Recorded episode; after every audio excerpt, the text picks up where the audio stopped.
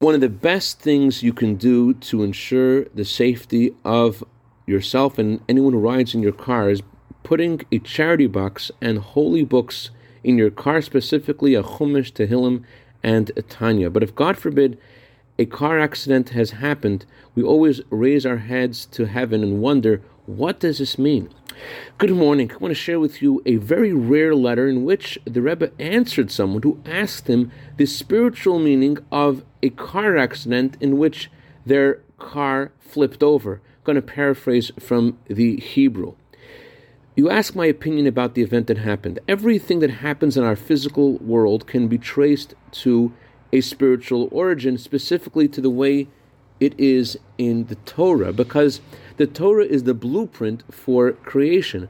And in every physical event, we can sometimes find a hint, and sometimes more than a hint, to the way things are spiritually.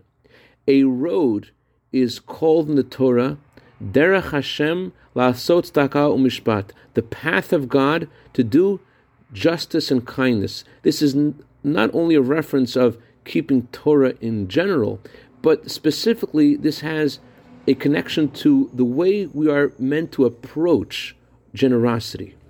We must first do justice before we do kindness. We must first judge ourselves and ask ourselves if we really need all the resources that God has given us.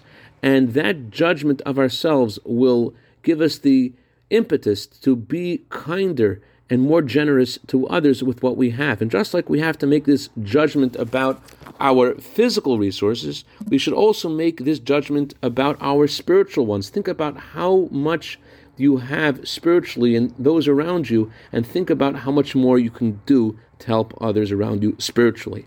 I dedicate a minute of Torah today to Mr. and Mrs. Gil Swiggy in honor of their brand new baby boy soldier in the army of Hashem. May he grow to Torah Chupa Masim Tovim. Have a wonderful, kind day.